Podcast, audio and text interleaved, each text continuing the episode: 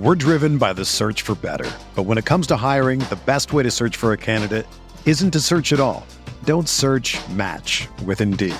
Indeed is your matching and hiring platform with over 350 million global monthly visitors, according to Indeed data, and a matching engine that helps you find quality candidates fast.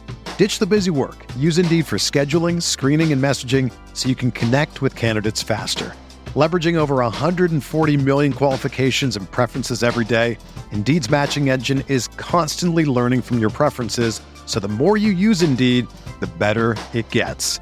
Join more than 3.5 million businesses worldwide that use Indeed to hire great talent fast. And listeners of this show will get a $75 sponsored job credit to get your jobs more visibility at Indeed.com slash BlueWire. Just go to Indeed.com slash BlueWire right now and support our show by saying that you heard about Indeed on this podcast. That's Indeed.com slash BlueWire. Terms and conditions apply. Need to hire? You need Indeed. This is the story of the one. As a maintenance engineer, he hears things differently. To the untrained ear, everything on his shop floor might sound fine, but he can hear gears grinding or a belt slipping. So he steps in to fix the problem at hand before it gets out of hand. And he knows Grainger's got the right product he needs to get the job done, which is music to his ears. Call, clickgrainger.com, or just stop by. Grainger, for the ones who get it done. Pat Experience. Pat Experience.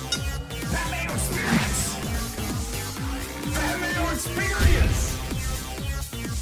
Experience. Welcome to the Pat Mayo Experience Rocket Mortgage Classic DraftKings picks and preview. If you missed out on your chance to play in the Pat Mayo Experience Open, shame on you out there. Next week, get in earlier. I'm doing those Sunday shows and I'm going to continue to do those. That's where the link will first come up. You can always find it in the description of the video or podcast of all of the golf shows.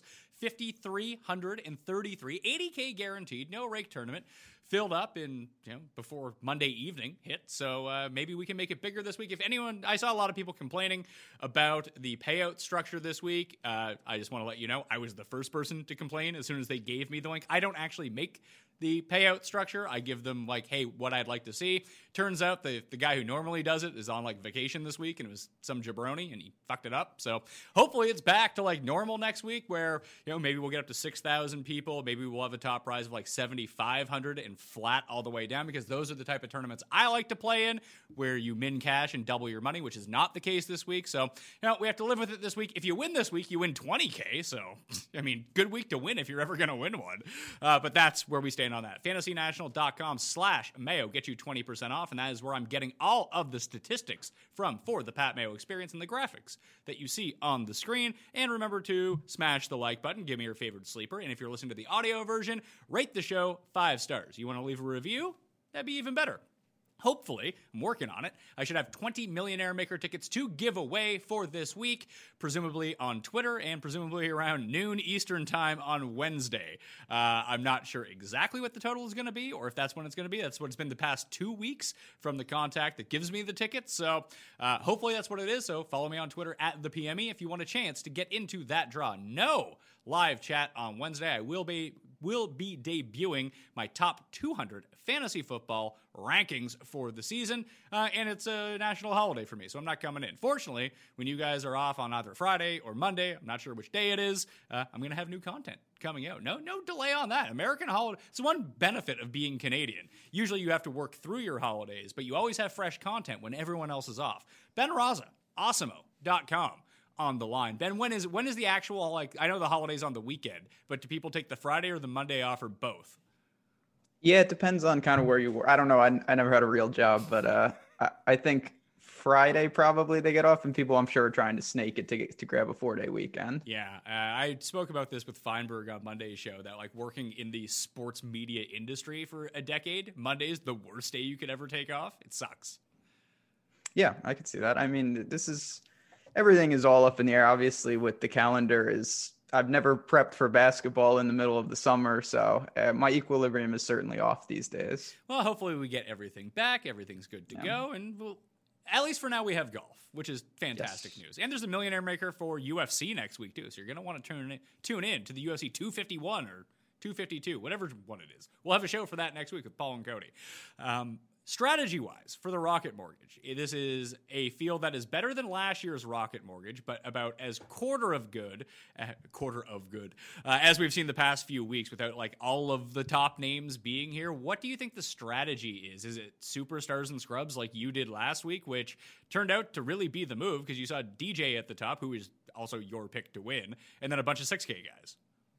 Yeah, that worked out nicely where uh, you can double up. Um, and I feel just as strongly this week as I did last week about that. Uh, the difference, and we talked about this to me, and we'll, we'll dive in, of course.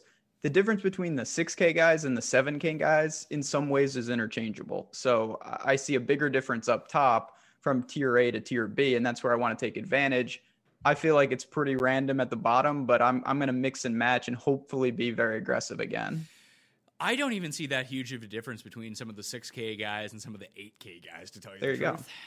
Like, And that's like JT yeah. Poston's almost $9,000. Like, in a better field, he's 6,700.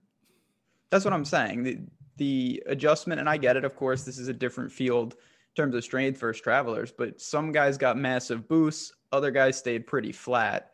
That's where pricing discrepancies, you know, you can look to take advantage of them and, and really build some pretty interesting teams this week. Although I will not be doing the chat, I will be releasing my betting card on Twitter and Facebook, uh, both at the PME if you want to check that out on Wednesday. A lot of bombs and Kevin Na is where I'm at right now in terms of the betting market. And most of the bombs, their prices have dipped. We got Varner at 100 to 1 on Monday. I believe he's 60 to 1 in most spots now. And when we get to who the most popular plays of the week are on DraftKings, you're going to see Harold Varner up near the top. Everyone seems to be on old HV3, Big Harry V this week at Rocket Mortgage. Harris English has withdrawn from this tournament as well. He tested positive for COVID 19, so he's out for two weeks. Hopefully, Harris English gets better soon. We see him back on the course, and maybe we get a much better number, triple the number next time that we see him at Memorial or something like that. But let's jump into the 10K area right off the hop. Bryson, by far the most expensive player. He is 11,700. Last time we saw Webb Simpson, he was winning. He is second at 11,000.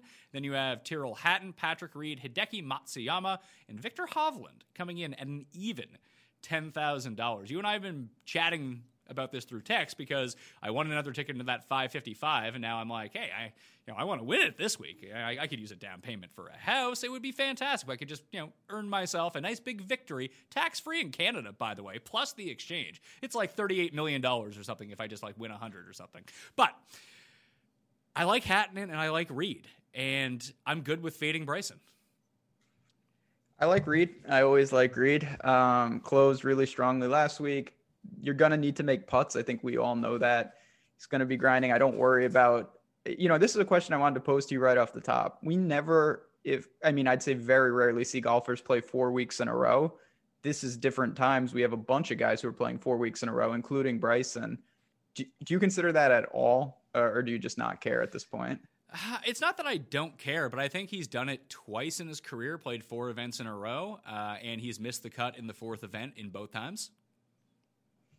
Yeah, I mean, it's just so atypical. Uh, guys really seem to build in, you know, sets of three, and then they take a week off here and there, unless you're Sungjae, of course. But I look to read. uh, obviously the guy that he killed everybody at Heritage, but he lost a bunch of strokes putting. Not that he was close to making the cut anyway, but Decky is the true wild card.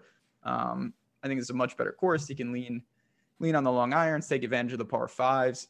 I'm pretty comfortable with him. And then, you know, I, I know you like Hatton. I'm interested to see what he can do. You know, he's making the switch to bent grass. He's been destroying on the greens. He's going to need to shore up the tee to green game a little bit because he's been really running hot with the putter. He has been, but it's the off the tee game that's always going to plague him. And th- Yep. the difficult part in assessing Detroit Golf Club is we saw what it did last year. It was a birdie fest. Everyone hit the greens. There were fans trampling down the rough. So even if you got in it, it wasn't that big of a deal. Although the whole the course does play as a par 72, so there's four par fives, but it's not like super duper long once you get down to it. So I see a birdie fest, and Hatton's irons have still been really good. So that's what I'm looking at. And just like you kind of mentioned, like you want to go to the very class players in this field if there's no real difference uh, once you drop down below 9,000. Obviously, there's like minute differences between some of these guys and the ones you like and the ones you don't. But Hatton's won two of his past five starts. Like the guy's really good. Oh, he's great. I it's just I, always struggle with guys like this because he's priced to the premium. Um, but then you look and he's got recent form certainly to back that up. I don't hate the hate the course fit, but if you're telling me that I can take a discount in price to Reed to Decky uh, to Ricky, guys like that, I probably do that more often than not. Um, don't know what the ownership will look like with Hatton. I don't expect him to be popular though. Uh, it's hard to say. Like the, I'm looking at Fantasy National now, and obviously this is a Tuesday morning, so most of the uh, valuable information in terms of ownership isn't in yet. People are still, you know, having Harris English highlighted, so he's still showing up with some ownership at this point. But it just feels like everyone's going to go to Bryson, doesn't it?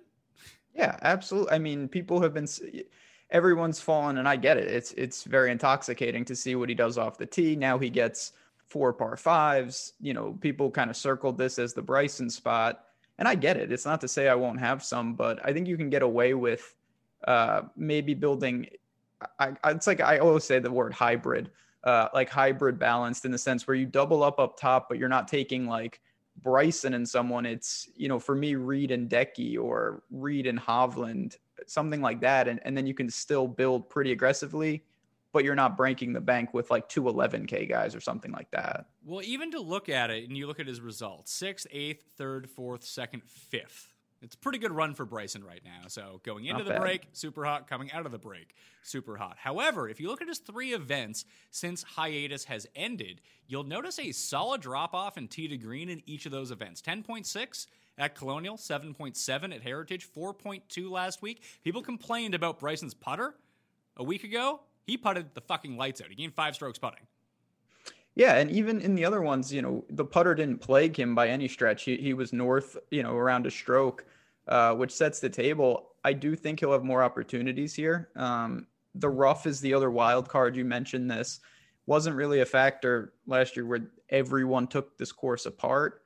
I don't think it'll be super punishing, but I also don't know at the same time if you're just going to be able to blindly bomb it down anywhere without getting in trouble. Well, why not Webb over Bryson then? Like we didn't even really bring up Webb, but it's a Donald Ross course. It is a par 72, which is a little bit different. Um, maybe the bent grass is the reason to fade him. Every time he's on bent, he like misses the cut because he can't putt at all. But Webb's running hot right now. And if, if this turns into an iron and putting contest, which we all kind of think it's going to, like he's the guy that you would want, wouldn't he? Yeah, I mean, I, I do think he's one of the in terms of grass splits, I don't over emphasize them, but there are certain guys that I do, and he is one of them. I think there's a significant bump down to him on bent. I don't love that he gets four par fives. I don't like Webb. He's 11K. I'm not saying I'm not going to use him at all. I, have been running dangerous with those fades, got away with them here and there, but I, still definitely prefer the guys in the 10K range uh, to Webb this week. So for me to power rank them, I like Reed, Hatton, and Hideki. I'm probably going to go full fade on Big Dick Vic as well. It is hope the putter continues to be left in the bag. That's gonna be that's gonna be really tricky. He's gonna be he might be the highest owned guy on the slate. I have um, well, early projections, and this is just from actually generated lineups. This is gonna fluctuate by like seven or so points. So don't hold me to this on a Tuesday afternoon. Get yourself a membership at fantasynational.com. Use slash mayo. Get yourself twenty percent off. That easy. Bryson the highest owned at around twenty four percent. Hovland twenty one percent. Your two highest guys. Yeah, I mean he's just he's crushing it tee to green hasn't been putting. We saw, you know, at Travelers what he was doing on those par fives, not the one on Sunday where he hit it at a bounce, very bad. But other than that, uh, he's been taking them apart. So I get going there, but at the same time, I also get bumping down, you know, to Sungjae, to Ricky, to Fee. There's a lot of other quality plays uh, that you're probably going to get an ownership discount, and it's arguably uh, a talent bump against some of these guys. So Hovland is trending exactly the opposite of what Bryson is right now. Since the return, he gained 5.7 tee to green at Colonial, up to 6.1, up to 10.6. It's really hard to gain more than 10.6 strokes in any one event. Tee to green, he gained almost eight through approach, gained over two off the tee, lost three and a half putting. Uh, that seems to be a bit of a common theme with him. He has putted better on bent in the past, but it's a very short sample size. Did come 13th at this tournament, tied with Hideki last year too. Like I get all the reasons to play Hovland, but I think that if I'm going to enter one of these giant GPPs like the Millionaire Maker or the the three dollar twenty max or the five dollar drive the green, that sort of thing. That if Bryson or Hovland win, then I'm going to lose. And the percentages of those two guys combined winning is what, like 15%?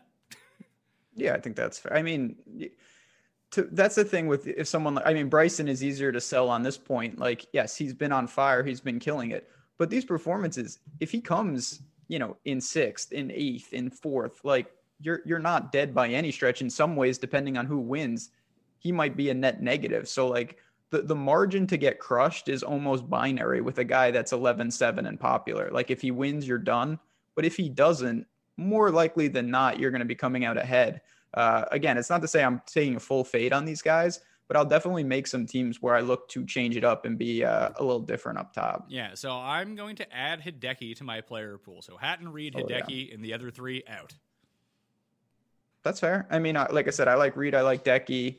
Um, I'm definitely lower on Hatton than you are.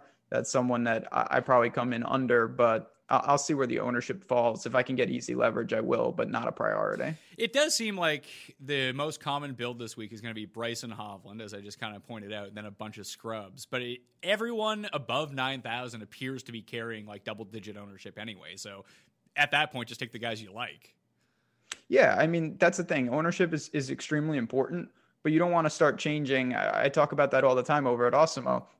If you love a guy, you, you shouldn't be like, oh, I love this guy, but I can't play him because he's popular. That makes no sense whatsoever. Uh, you just need to leverage elsewhere. And in a field like this, it's kind of just choosing best available in a lot of these spots up top. So you can evaluate it straight up, and that's what I kind of plan to do. The 9K range I'm finding super interesting because everyone's going to try to jam in at least one of the 10K guys probably two. Like if you go Bryson, Hideki, or maybe you go like Bryson down to Finau, something like that. But the entire range: Sungjae, Ricky, Finau, Bubba, Na, and Scotty Scheffler. Bubba and Na, man. I, am kind of digging those two guys. Like you can have Ricky, you can have Big Ricky and Tony Finau. Sungjae, it seems like something's off with him just at the moment. I think he's going to get it figured out. And you know, in the first week where he's not going to be overwhelming chalk, it's probably a good week to go to him. Like I'd probably go him over Hovland, but at the present time, uh, Bubba and Na are the only two 9K guys that I'm really considering. I, I think Kevin Na is probably going to win. I mean, take that with a grain of salt, but I think that Bubba's super sneaky here. I like Bubba. Uh, wasn't on him last week. He missed the cut on the number, which is always to me, you know, something to look towards because it's so arbitrary. Like one more stroke, he he can get in. He fires a couple 66s on the weekend, and then he comes in like 12th. Uh, he didn't get that opportunity. Same with Finau. He shouldn't have missed that cut, but I, am going to look to all of them. Obviously, Ricky's been terrible, but I I'm just going to continue to play him. I don't think it's that big of deal that he's missed a couple cuts. Uh, I, I, like this whole range. I mean, I, I, think you can reasonably try to jam two nines with a with a reader a decky this week uh, could, and be very aggressive. Could you do Im, Na, Bubba and start your teams that way? Definitely. Um, again, that's I I call it like hybrid balanced, um, where you're attacking like you have a dead range in like the tens, the eights, and the sixes. You can go nine and seven together, three and three. Uh, really different build. A lot of people don't do that. I have no problem because I, I can make a reasonable case for all six guys in the 9K range. Even Scheffler, I think this is a better fit again, he can't putt, but get him back with the par fives. I'm really leaning guys who can take apart these par fives. Well, the par five is, I mean, when you, I, am trying to get Moose to figure this out on Fantasy National to really try to incorporate both going for the green percentage on par fives and opportunity. I just try to figure out a better proximity way of judging par fives because when you look at overall par five scoring, a lot of that actually has to do with putting. So like you, you look at Bubba in Finau right now. Over the past 24 rounds, Finau is 81st in this field in par five scoring. Ricky is 76th. Bubba is 59th. Uh, Kevin Na is 35th. And I guarantee you that those first three guys are giving themselves better opportunities on the par fives. Oh, there's no doubt about it. Um, you know, it, it's getting up and down, being able to be crafty. And some of, like you said, I don't know exactly. The eagle percentages don't really jump out. Uh, certainly can be attacked into. It's not there's one hole that's definitely not. It's over 600. Uh, but these guys can get there. It's just a matter of finding ways to take advantage. And then it's not to say that the guys like Kevin Na can't put a wedge in their hand and still hold their own. Yeah, just to take out. Well, the two of the par fives are going to be accessible to basically the entire field. Seven and seventeen both have above two and a half percent eagle rates, which is exceptionally high. Uh, and of these guys above nine thousand dollars, the two best in the field in converting eagles. Uh, second in the field is Viktor Hovland. Third in the field is Scotty Scheffler. I'm curious. Do you think people will go back to Scheffler after he too missed the cut on the number? I, I think people are are still in the mode that we've only had a couple of like they're taking it now a two week or a three week sample size, and you look at Scheffler, 55th at Charles Schwab, and then a miscut.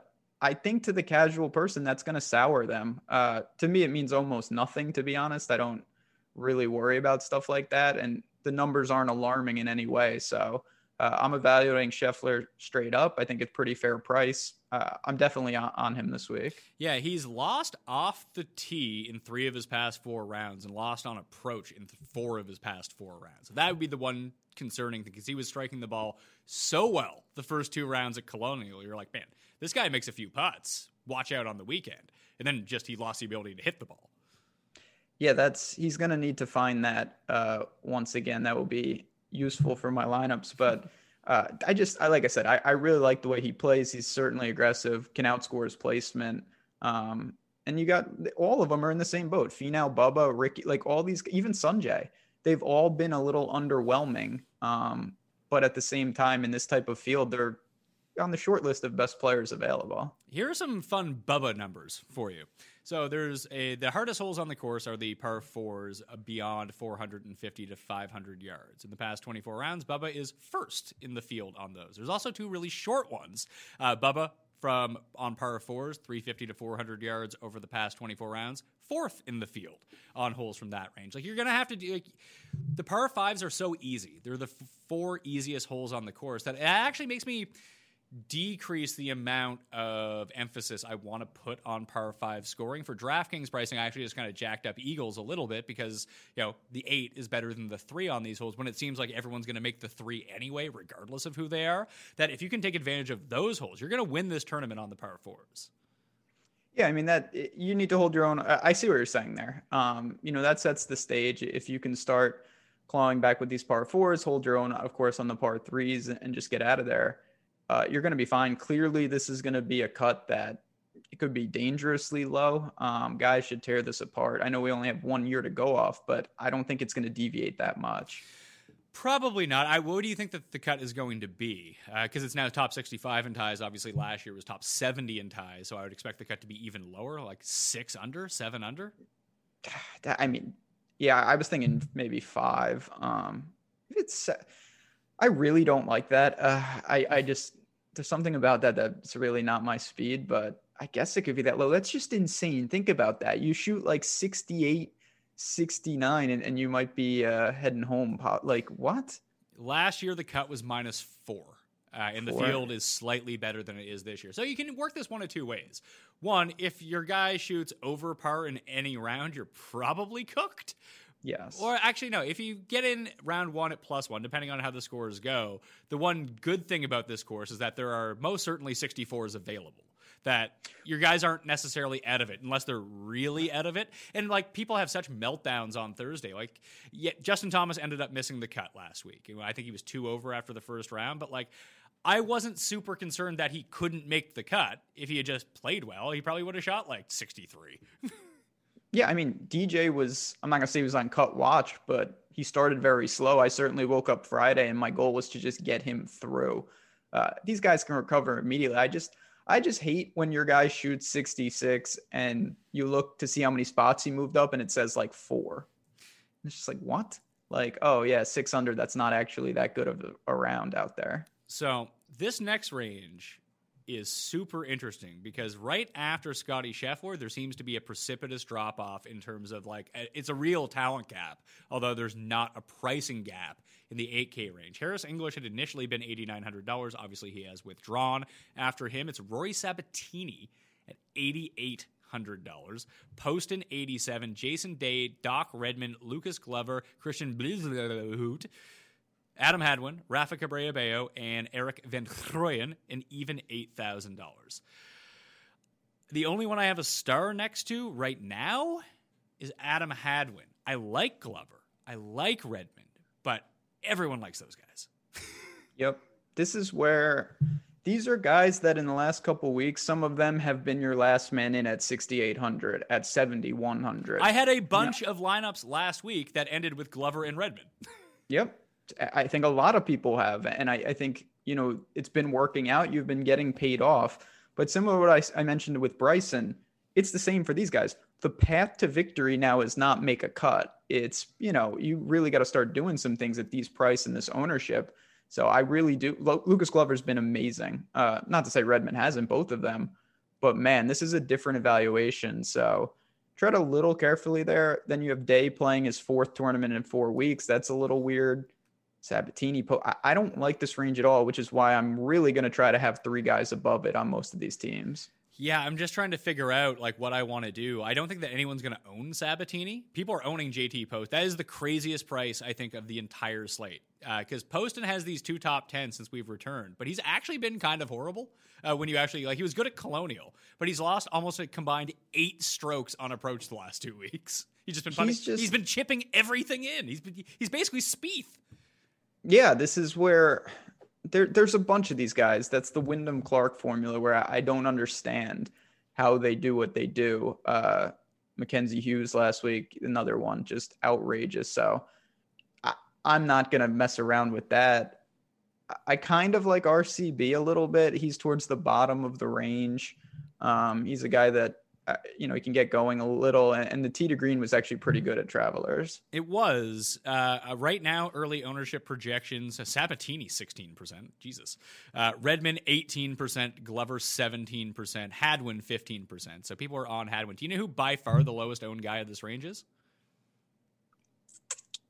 Uh, Jason Day. Jason Day. Yeah, my man. Uh, yeah, I uh, you know, he scared everyone. That's definitely people are thinking that he's more likely to withdraw with COVID. Um, I, four straight weeks, he hasn't looked good. His irons are bad right now. I, I'm gonna probably do what I normally do, which is have some exposure, but try to not go crazy with a guy that nothing would surprise me at this point. What about my guy, Seabez? I said unless he ends up coming inside the top five at any sort of event, then I wouldn't actually learn how to pronounce his last name. You know how to pronounce his last name, though, don't you? Bezenhout. That, that's that's what I that's what I was going with. That's what I'm going with. I mean, I, I call him. I, I was saying this to someone the other day. I call him. You know, it's not the non-Louis South African guy. Like, you know, there's not that many of them left now that Sabatini ditched him. So he's just the other South African. He loses off the tee, which you know, I think he correlates well to a guy like Hatton, someone like that, but he consistently is losing off the tee. He is, but that didn't really seem to make that much of a difference at this course last year. Again, I could be wrong about that, but it was so easy to hit fairways, and the average driving distance was 13 yards longer than the average course on tour that I, am really trying to focus in on, like you always kind of say, like pick a lane, pick similar style players uh, yep. to build your lineups around. I mean, his irons are really good, and he's a good putter. Like, let's go. Oh, there's guys, you know, I, I certainly have a, bu- you know, I, I, build in kind of, I call it buckets.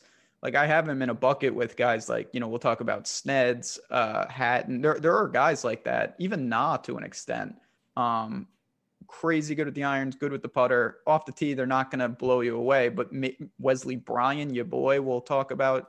Um, a lot of guys like that this week that are pretty interesting. Yeah, I think I would just lean, and that's the weird thing about like Redman and Glover. Like you look at them, you look at the results. The results would say indicate play them. Then you look at their stats and you're like, holy shit, you need to play these guys. But I, I don't know what it is. Am I being stupid by talking myself out of them because of the price point and because of the ownership?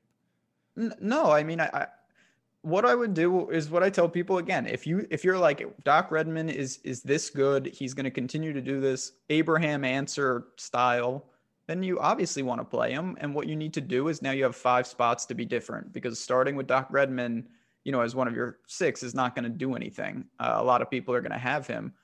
But at the same time, if you're not super sold or you think that the value's been sucked out, uh, which I kind of do to an extent, you can look to these other guys and say, all right, is Jason Day, you know, one fourth as likely to beat Doc Redman? Obviously, the answer to that is no. Um, so you can look to deviate if you're willing to take that risk.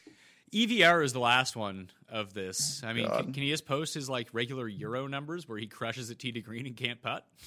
yeah, this guy, he's another anomaly. Um, I really don't know what to make of him really across the board. Uh, he has flashes in big time fields, then he not so good. He was good at Heritage, but he did it off the tee, which is a little weird. Um, kind of indifferent, to be honest. I, I prefer the guys at the upper sevens to the lower eights. I think I might. Oh, really? So let's let's drop Yeah. into the sevens then. You have like Harmon, Oh yeah, Harmon, Snedeker, Noren, the Todd father. I his ownership is going to be like 0.5 percent this week. Watch Grace, Kisner, Varner, McNeely, Stallings. Like I don't like any of these guys in the upper sevens. Oh yeah, I'm. I like a lot of these guys. I don't mind. Uh, Harmon, who missed two midget putts to make the cut, um, truly disgraceful last week. I, don't understand that. I'm just going to continue to back him kind of in a macro build. Uh, you've got Noren. I think Maverick has cooled off a little bit, but I like him on with the par fives here. He's a pivot off Varner, who's the obvious play. Uh, Scott Stallings is actually striking it pretty well. I don't mind him at 7,500. This is going to be a range I attack pretty heavily, actually. Really? I mean, I think you're going to be, I don't want to say completely alone in doing that, but that Good. will definitely make you pretty unique. Snedeker is the one who would garner the most interest for me just because it's a Donald Ross course. This guy dominates Donald Ross courses. Yeah, and he fits what you were talking about.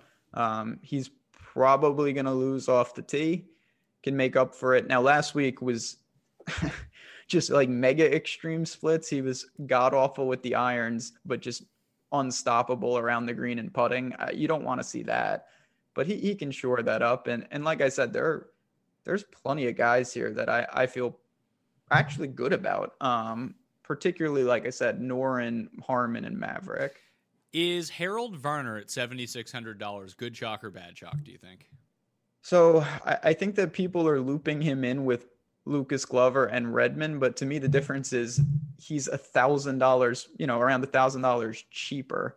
Um, so there's a lot of ways where he gives you a middling performance, outscores his placement, and it gets you there. Uh, so I'm pretty comfortable with going to him. Everything checks out as it does with those other guys, except you have a little more wiggle room.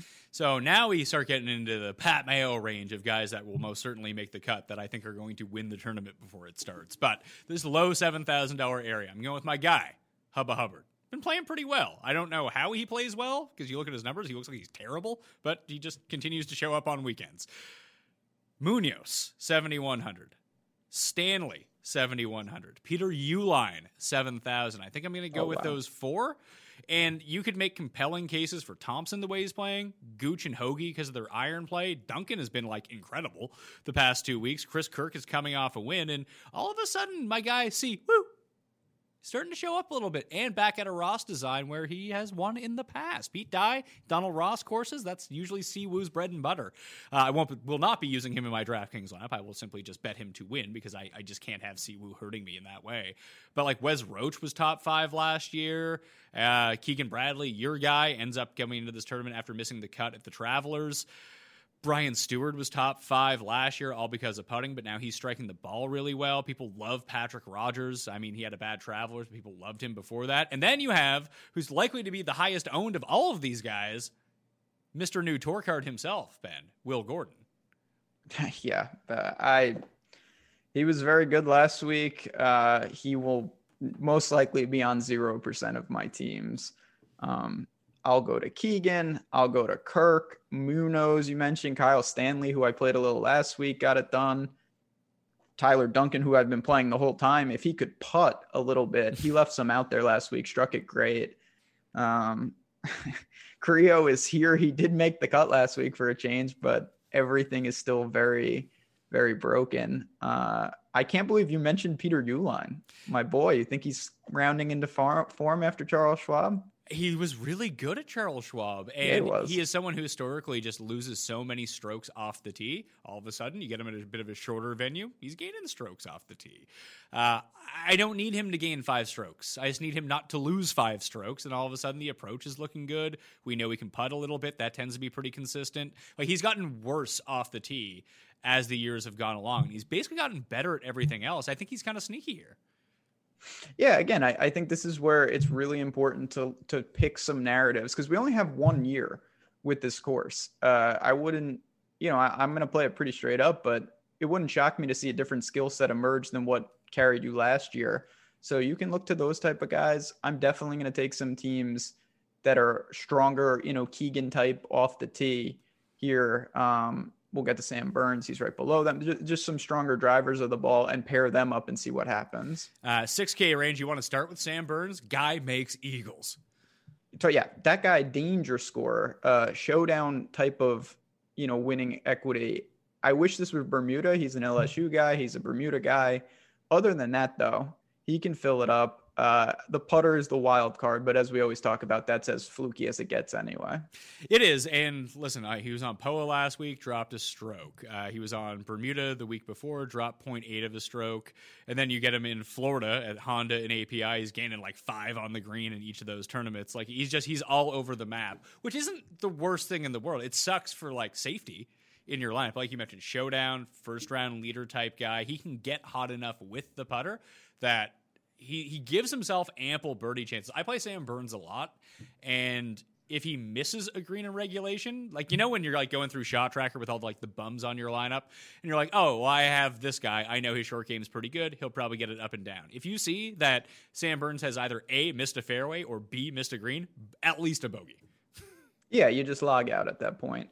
Um, it, but guys like that, you, you want to embrace that because Sam Burns is probably gonna, you know, he's a type of player he, you it feels like you get him wrong more than the amount of times you get him right but when you do get him right you get paid off tenfold. Uh, it's kind of like Usti, but he's really live to do damage. I just don't know if he'll hold it together for 72 holes. In the statistical model i have run on fantasy national over the past 24 rounds sam burns rates out 16th uh, mainly because he is sixth in the Eagles. He's fifth in par five scoring. He's second in opportunities gained and 16th on par fours from 450 to 500. He's like a little mini Bubba right now. Uh, and the only guy who rates out higher than him, I think, in the 6K area is Chesson Hadley.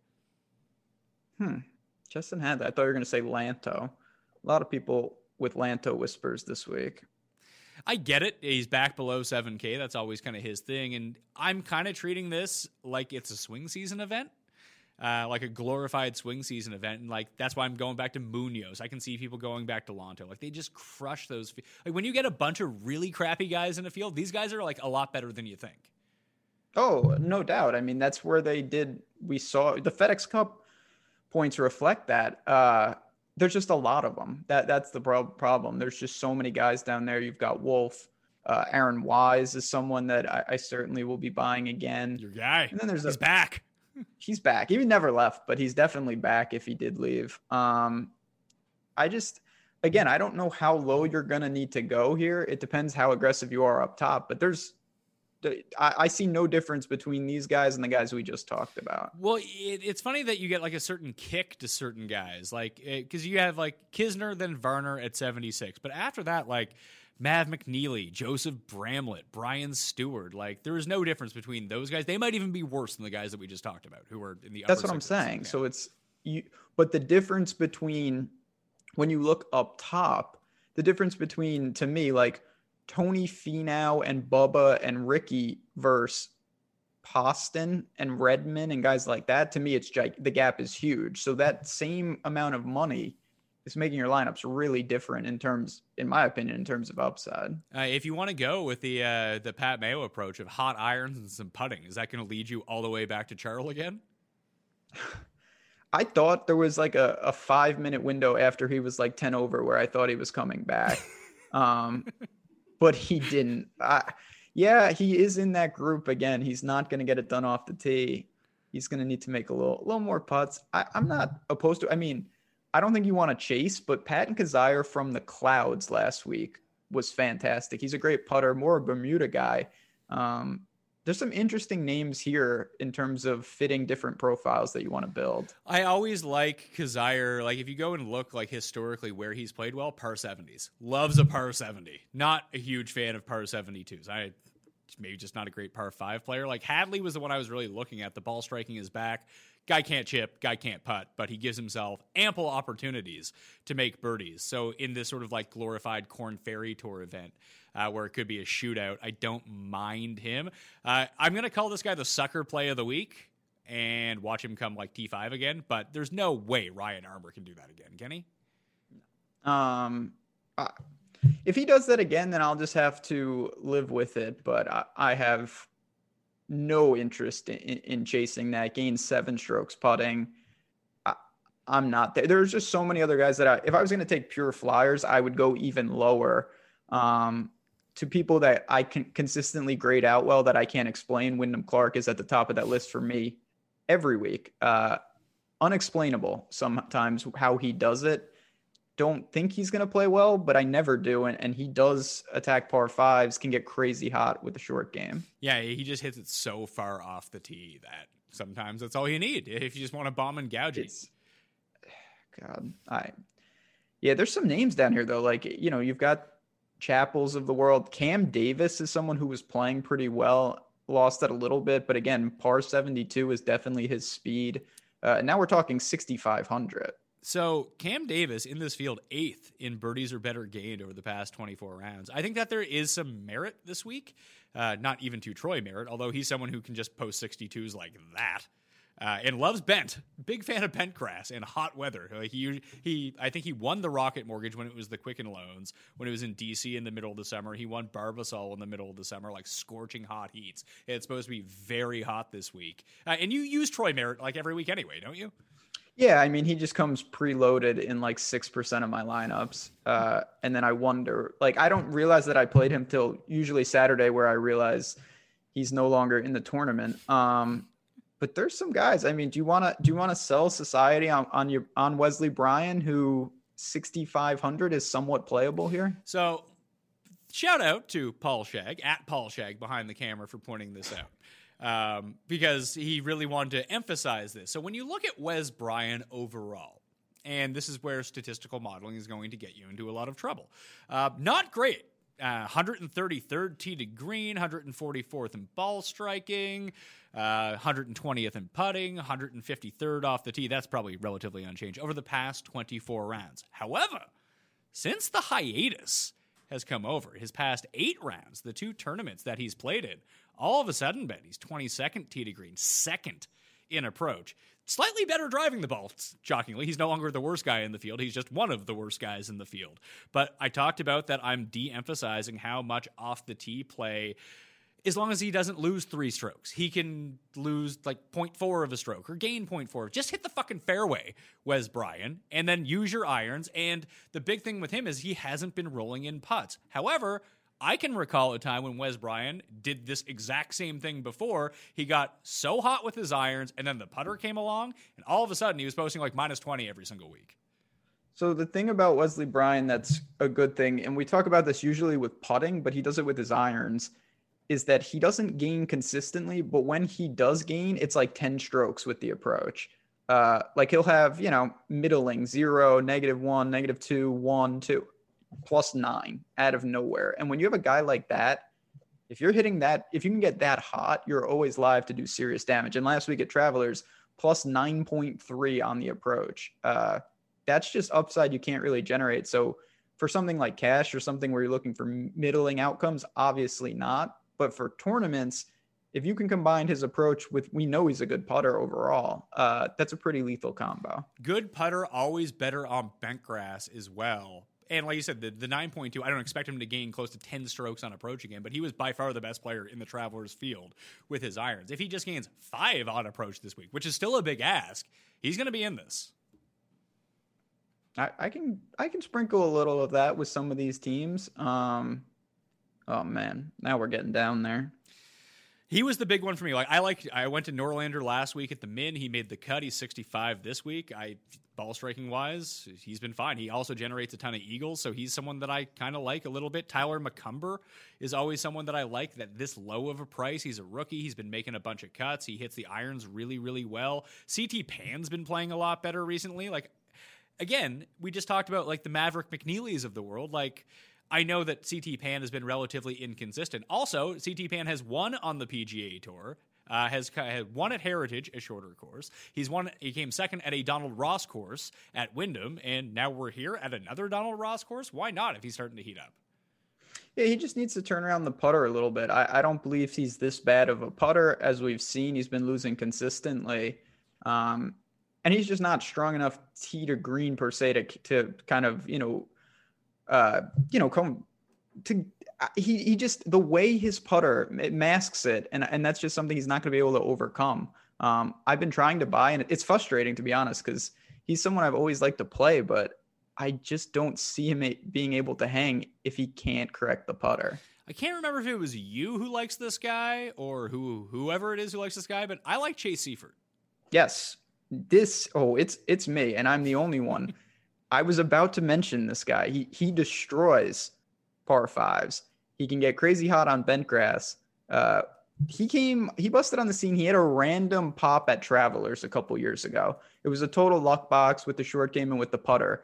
But now you look at his stats, he actually gains consistently with the irons. Um, tee to green is fine. He's certainly not making a ton of noise. We haven't seen him uh, post COVID. He also, not that this means anything, he tweeted out he got a hole in one uh, in the practice round here yesterday. So good for him. Hopefully he does that in the actual tournament. I, I like that you're following Chase Seiffert on social media for, for anything positive. Yeah, that's uh, uh, that's the info you can only get here. Chase Seiffert hole in one. Chase Seiffert hole in ones.com, a site yep. owned by Benjamin Raza. That's going to the moon. Um, the, the, I, I, don't the, think it's that crazy neither, to, to, look to guys that this low, honestly. Like, okay, so let's say you wanted to go Merritt, Seiffert, Wes Bryan, and play the oh, ultimate baby. superstar super scrubs lineup. Like, I don't necessarily hate that. I see what you're the thing about that is what you're measuring against. I mean, how much lower is their made cut equity than the guys that are six, seven, eight hundred dollars more than them? To me, like they're 60 40 against the Joseph Bramlett, Brian Stuards of the world. Yeah, I, I, completely agree. And like, I think I would want to take that chance if it unlocks three. Like, if I can go, hell, I, I don't know if it actually works with that lineup, but I, I, just told you the 10K guys that I like. Could you jam in three 10K guys with those three guys? I mean, it's you're if it's not, uh, it would be pretty close, especially if it's non Bryson. With Bryson, I don't think you can do it. No, could I um, could I um, go Reed, Hatton, Matsuyama, those three guys?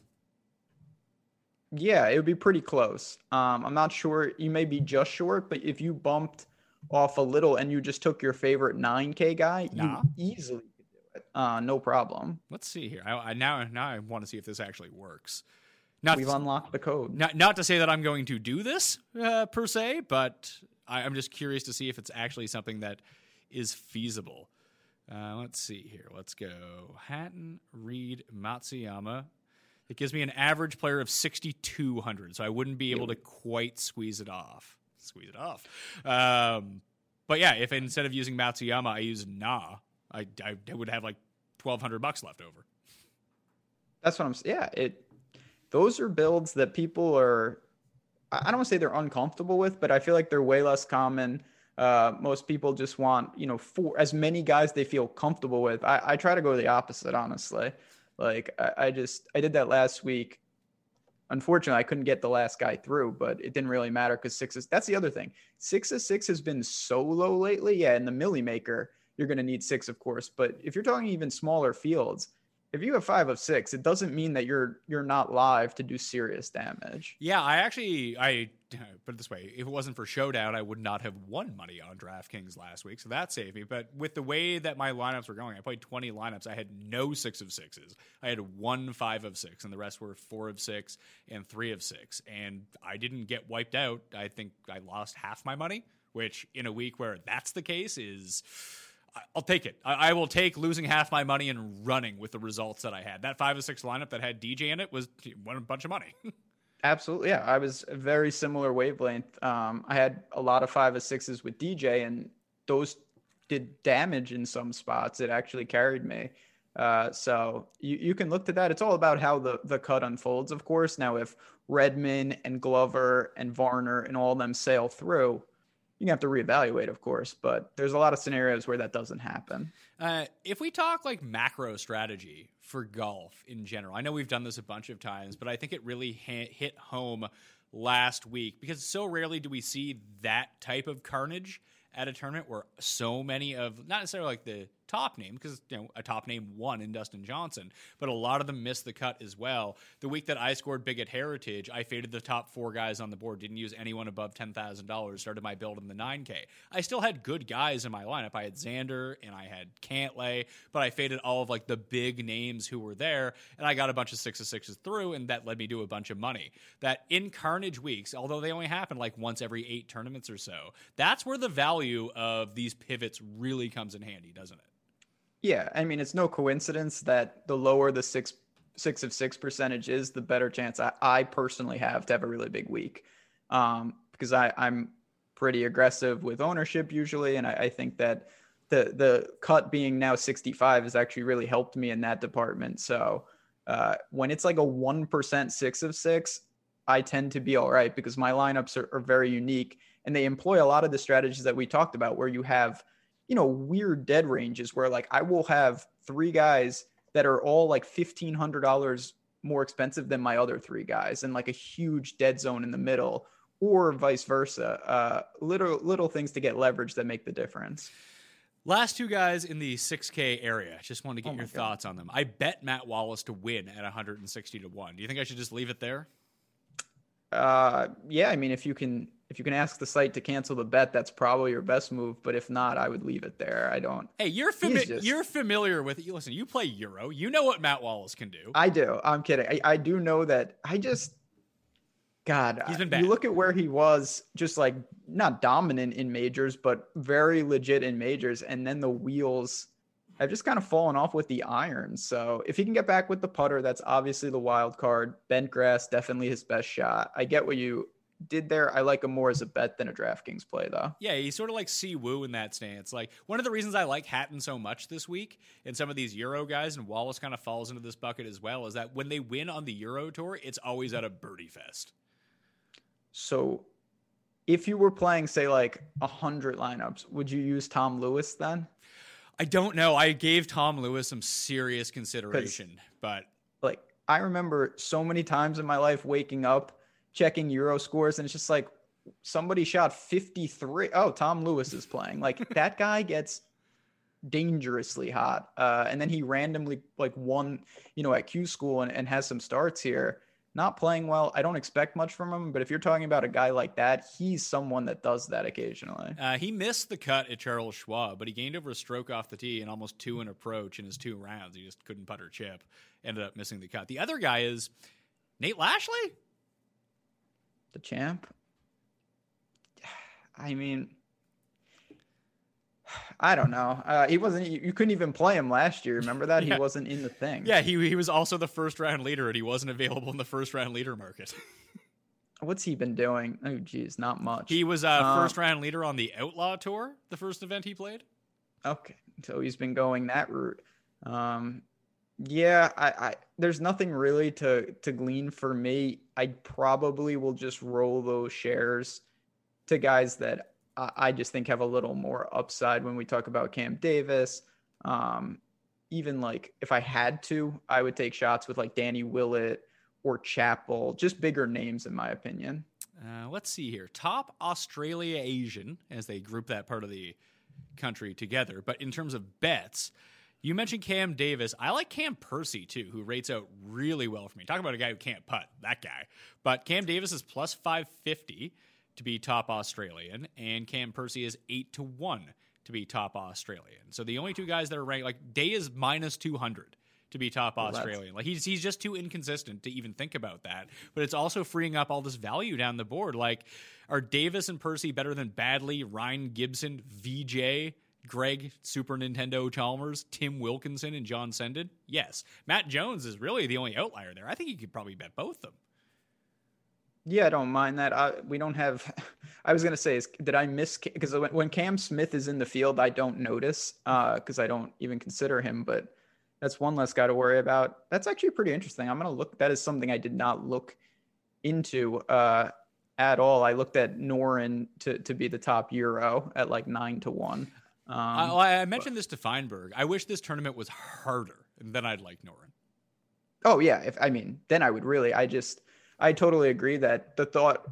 If you told me the winner is going to be minus twenty two, um, is that Noren? That that doesn't scream something that he's going to get it done. We saw him way back in the day at Farmers. Uh, I still, I, there's something about him right now though. I, I like this setup. I like this spot. I'm also again, I'm not nearly as high uh, on the top end Englishman as you are. Well, the other thing, too, I just looking at top Swede right now, it's a head to head. It's Noren versus Norlander. What do you think the odds are on that? Uh, maybe like minus 175. Minus 250 for Noren. You get almost two to one to bet Norlander there. I, I think I would take that's that.